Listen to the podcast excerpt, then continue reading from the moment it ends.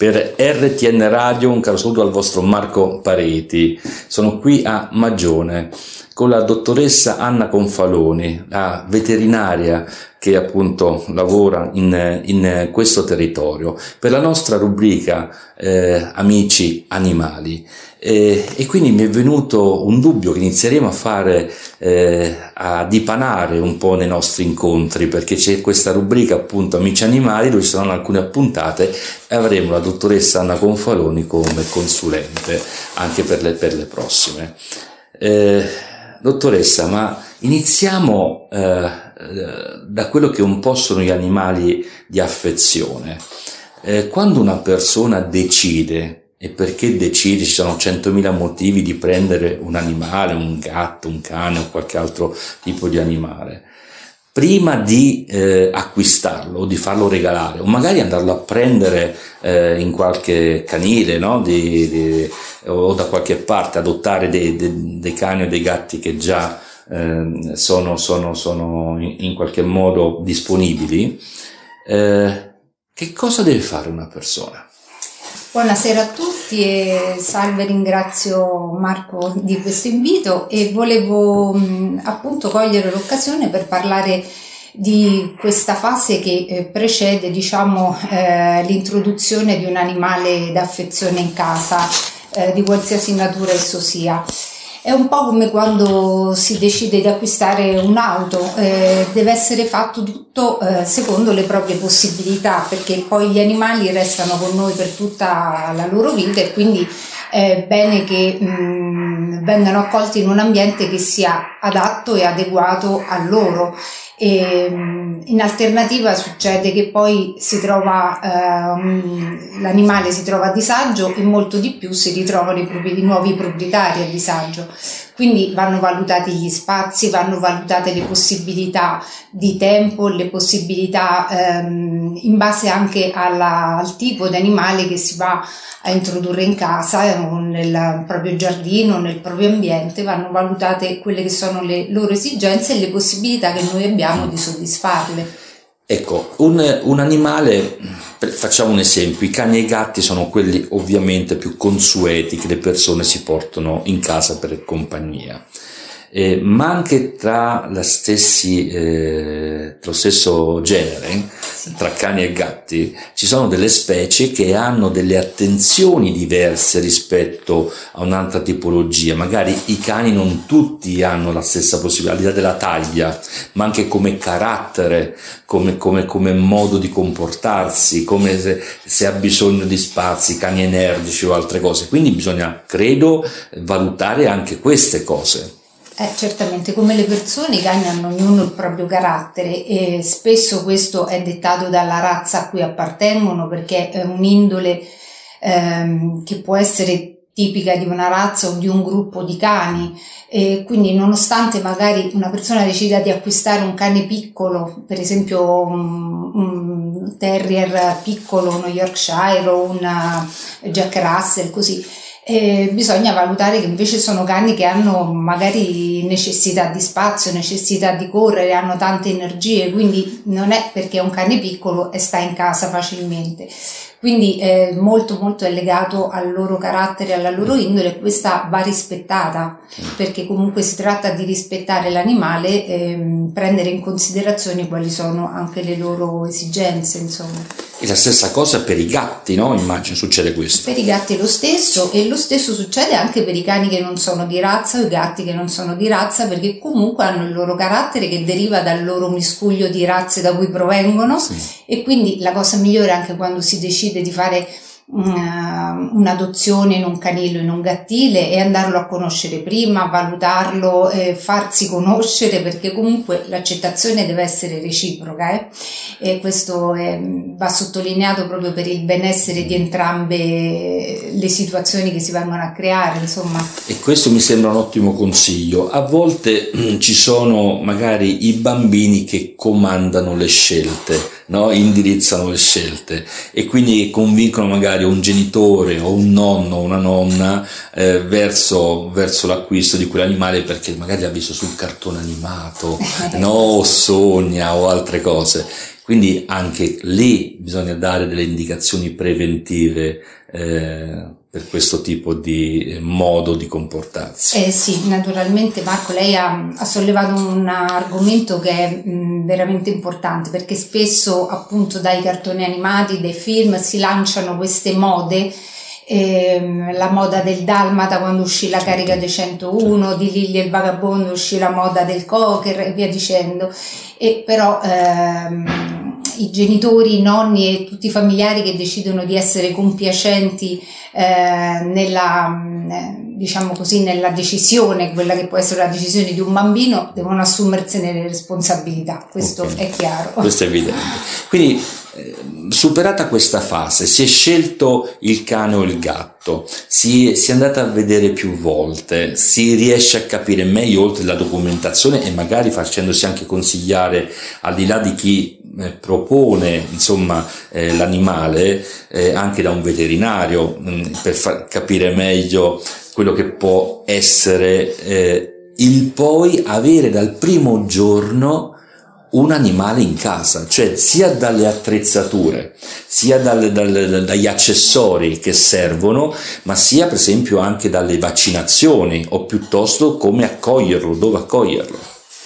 E beh sì, allora diciamo che il percorso inizia proprio quando viene consegnato il gattino o il cucciolo al nuovo proprietario, quindi si instaura un rapporto innanzitutto con chi lo ha gestito fino al momento della consegna, che può fornire una grande quantità di informazioni che sono fondamentali, perché quel gattino o quel cagnolino sono stati con lui dalla nascita. Quindi tutte queste serie di informazioni devono essere trasmesse al nuovo proprietario, di modo che parta avvantaggiato nella gestione del nuovo entrato in famiglia. E dopodiché se il cane o il gattino vengono acquistati, solitamente ci si rivolge ad allevamenti che forniscono una serie di garanzie che le devono fornire, perché comunque il cucciolo o il gattino vengono acquistati e quindi sono di solito corredati nei buoni allevamenti da una serie di documentazioni che attestano la salute del cane al momento, ma spesso anche quella dei genitori, dei nonni, per evitare che magari si presentino malattie genetiche, congenite, ereditarie, certo, e via dicendo. Dopodiché, nel momento in cui il cane o il gatto entrano in casa, inizia il percorso. La prima cosa chiaramente è farlo conoscere al proprio veterinario, perché possa stabilire quali sono le profilassi che necessita il cucciolo, di cui necessita il cucciolo o il gattino, anche in base all'epidemiologia della zona in cui si trova, e quindi può dare dei consigli più adeguati al cucciolo o al gattino sempre. Quindi i primi passi, al di là della conoscenza fondamentale come prima conoscenza, dal punto di vista veterinario quali sono? Allora, innanzitutto valutare lo stato di salute attuale del cucciolo, se in base alla razza e alla eventuali predisposizioni stabilire un piano, diciamo, di indagini che avverranno, diciamo, nel futuro, e prima cosa è stabilire le profilassi che il cane o il gatto deve fare, di cui deve essere provvisto per evitare di andare incontro alle malattie infettive che magari sono tipiche della zona, endemiche nella zona in cui l'animale va a vivere. C'è anche un piano di vaccinazioni, no? Sì, e queste profilassi sono appunto le profilassi vaccinali, le profilassi antiparassitarie, vermifughi, ectoparassitosi, okay, combattere l'ectoparassitosi. Magari questi saranno argomenti delle nostre prossime puntate. Certamente. Però all'inizio ci dovrà essere, che ne so, un libretto veterinario a cui va consegnato, sì, no? Sul libretto veterinario vengono appunto segnati solitamente, insieme alle vaccinazioni che vengono fatte, al tipo di vermifugo che viene somministrato, una scheda che segna il peso del cucciolo per valutarne il corretto accrescimento, quindi lo stato di salute, e si instaura il rapporto col proprio veterinario di fiducia, che sarà disponibile per ogni emergenza, perché i cuccioli sono sempre imprevedibili. Assolutamente. L'altra cosa invece sono le attrezzature, cioè il fatto per esempio di un cucciolo in quanto tale, mi viene l'idea che a volte farà pipì in casa, non può lasciare dei segnali di queste cose. Quindi quali sono gli accessori, le attrezzature al di là del collare, del guinzaglio? Se ci può dare dei consigli, delle indicazioni su queste cose, anche partendo dalle ciotole, certo, dagli alimenti, dal tipo di mangime. Ecco, questi quali informazioni, indicazioni una persona che non ha mai avuto un animale e deve in qualche modo muoversi e preparare la propria dimora al proprio animale. Allora, fermo restando il punto che comunque bisogna sempre fare riferimento alla provenienza, alla persona che ci ha consegnato il cucciolo, perché è controproducente cambiare le abitudini da un giorno all'altro del cucciolino o del gattino che hanno vissuto, quindi cambiargli alimentazione, cambiargli tipo di alloggio, già subisce uno stress di suo nel cambio di casa, quindi fargli trovare già un ambiente comunque predisposto con le cose magari simili a quelle che aveva nella sua casa è una buona idea, insomma. E chiaramente anche se il cucciolo può essere già abituato nel suo vecchio ambiente a fare i bisogni, essere già ordinato a fare i bisogni, chiaramente quando arriva nella nuova casa è disorientato, non riconosce più i suoi spazi, non riconosce più gli ambienti e quindi ci sta che ci fanno pipì fuori posto. Ci sono adesso poi delle traversine che si possono utilizzare, mettere in vari punti della casa per poterlo far orientare meglio, e man mano queste traversine vengono ridotte di numero finché gli si lascia il suo posto dove si desidera fargli fare i bisogni. Cos'è una traversina? Una traversina è una, diciamo, può essere anche il semplice tappetino da doccia bianco, però esistono delle traversine che sono quelle assorbenti di cellulosa, di ovatta di cellulosa, che vengono messe in terra e sono usa e getta, quindi sono assolutamente igieniche. Però se si desidera che il cane abbia un posto in casa dove sporcare, in alternativa si può abituare fin da subito, quando ha finito il suo ciclo vaccinale, ad uscire fuori e a fare i propri bisogni a orario. Ok, e dove può andare a dormire un cane o un gatto?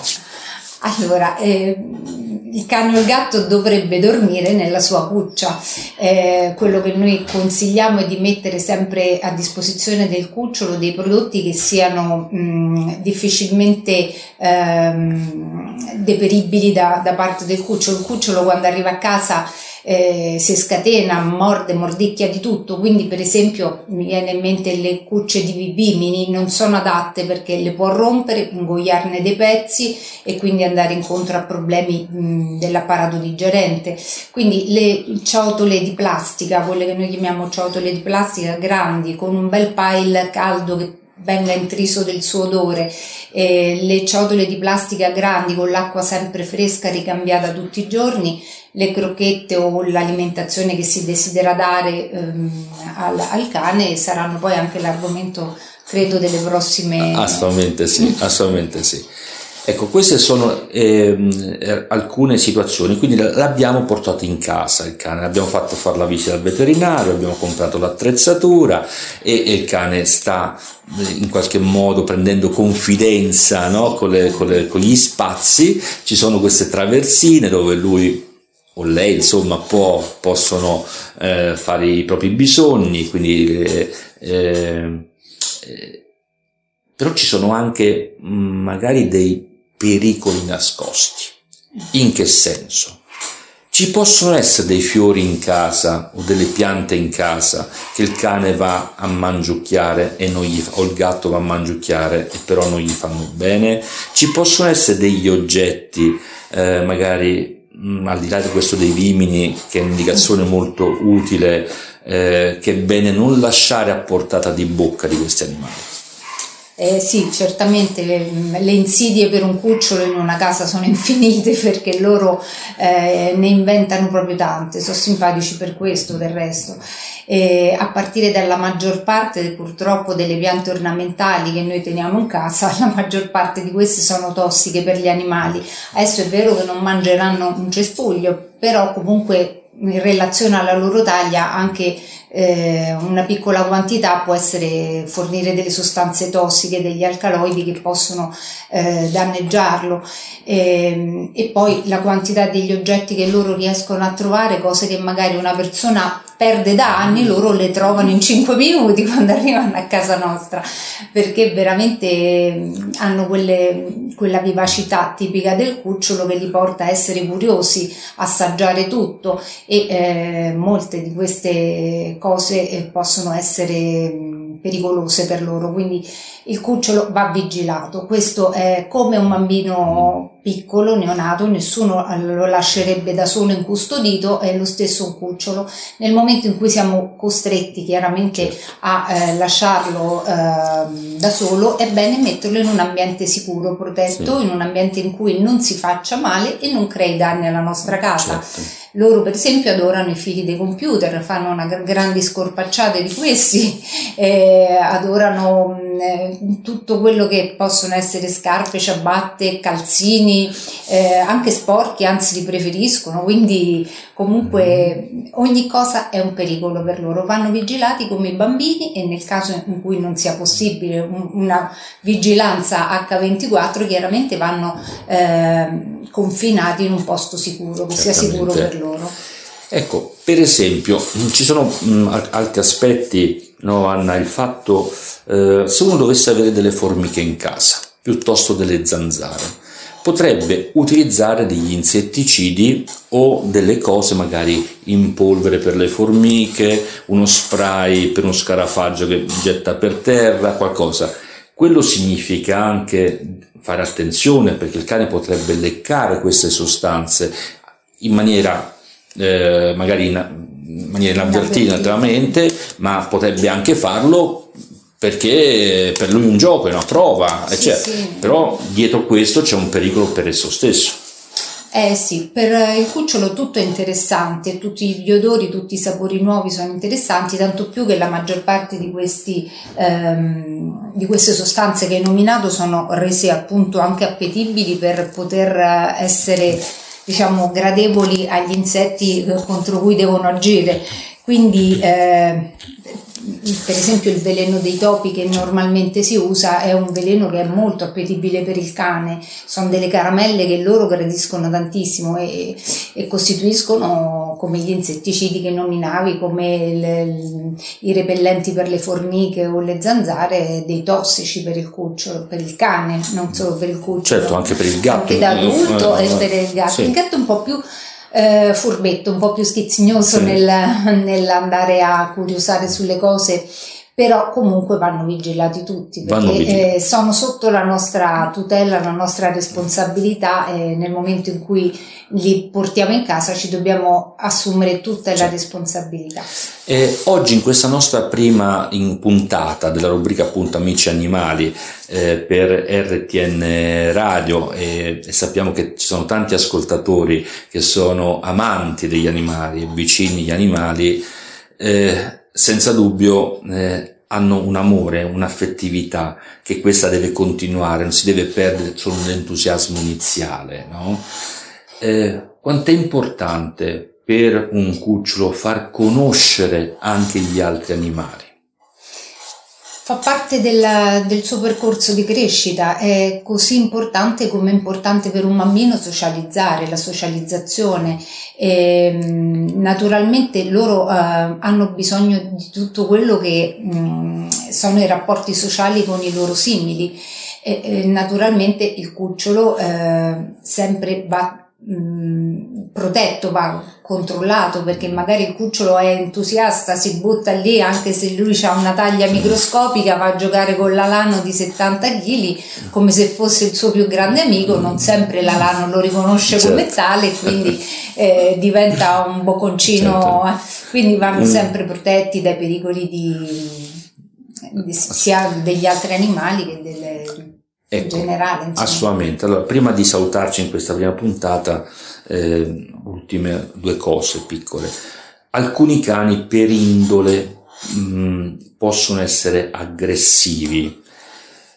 L'aggressività che può essere nel carattere stesso dell'animale, ma anche può essere stimolata l'aggressività fin da piccoli. Questo fatto significa anche rimproverare un cane, tenerlo fermo, avere delle violenze con lui, avere degli atteggiamenti o comportamenti che poi il cane stesso impara e magari riproduce verso altri. È un po' una cosa che il cane lo fa anche con chi sta a casa? Dunque sì, io non sono una comportamentalista, e quindi spero che non me ne vogliano per questa risposta eventualmente i colleghi comportamentalisti, però io sono, diciamo, purtroppo convinta che esistono delle razze che hanno, diciamo, una predisposizione particolare all'aggressività, ma comunque il cucciolo, i cuccioli possono essere anche involontariamente stimolati a un comportamento aggressivo, a tirare fuori la loro aggressività, perché la loro indole, perché tendono comunque ad essere sempre dei capobranco, magari a voler dominare anche nella gestione familiare, nella situazione familiare, a creare una gerarchia in cui si vogliono mettere a capo, e è chiaro che questo non può essere in una famiglia, non può esistere, non deve esistere, perché altrimenti se è il cane che comanda in casa non va bene. Certo. E come fare ad insegnarlo? Io sono assolutamente contraria alla violenza contro gli animali, ma proprio per mia scelta, per mio carattere, ripeto, non vorrei che i colleghi comportamentalisti poi magari abbiano da rimproverarmi su questo. Io credo che l'animale vada più premiato quando fa le cose positive che punito quando fa le cose negative, cioè anche nella banalità. Quando noi cerchiamo di insegnargli un'educazione a fare i bisogni in casa, nel momento in cui lui li fa fuori posto, sì, la sgridata ci sta, ma non più di tanto. Più che altro organizzare dei grandi festeggiamenti e dei grandi elogi quando lui la fa al posto giusto, secondo me ha più risultato, premia di più. A volte è più una carezza, esatto, che quando va bene, piuttosto che una sculacciatina quando va male. È chiaro che tutto deve essere amplificato, perché il cucciolo magari la carezza la prende come una cosa normale, quindi organizziamo proprio una grande festa, certo, quando loro fanno una cosa buona. Magari una ricompensa anche di cibo. Una ricompensa di cibo, una crocchina, un premietto. Ecco. Secondo me ripaga di più l'evento positivo nel cane piuttosto che la punizione, che la scordano facilmente. E volevo tornare un attimo all'aggressività. Ecco, mi raccomando, non stimolarla mai, perché ci sono anche dei giochi banali che possono tirare fuori questa intrinseca aggressività del cane, e quindi magari se uno ha dei dubbi quando ha preso un cucciolo, che il cane abbia delle tendenze magari ad essere troppo dominante o essere, diciamo, un po' anarchico, sottostare poco agli insegnamenti, rivolgersi appunto a magari a un centro o un centro specializzato. Esatto, no? Esistono tanti luoghi, ma magari poi ne parleremo prossimamente, certo, però a qualche specialista che si occupa appunto di psicoterapia canina per gestirlo al meglio e avere il massimo vantaggio da questa convivenza, che deve essere positiva e lunga, duratura e meravigliosa per entrambi, non deve diventare mai un peso. Allora, ci salutiamo con un messaggio. Se qualcuno ci dovesse sentire, o piccoli o grandi, che volessero, gli è venuta un'idea di portare un animale di affezione, un cane, un gatto, in questi casi a propria casa, nella propria abitazione, proprio non è solamente un gioco, è anche un impegno. Quindi qual è un messaggio che Anna puoi dare a queste persone che ci stanno ascoltando? Appunto, valutate prima di tutto se questo non è... questa non sia una voglia del momento, ma che sia un'effettiva gioia per voi accoglierlo, e e valutate bene la razza, la specie che volete adottare, perché le esigenze dell'animale e le vostre devono coincidere per poter avere una convivenza felice insieme. Bene, allora grazie di questi consigli, grazie per questa testimonianza, Anna.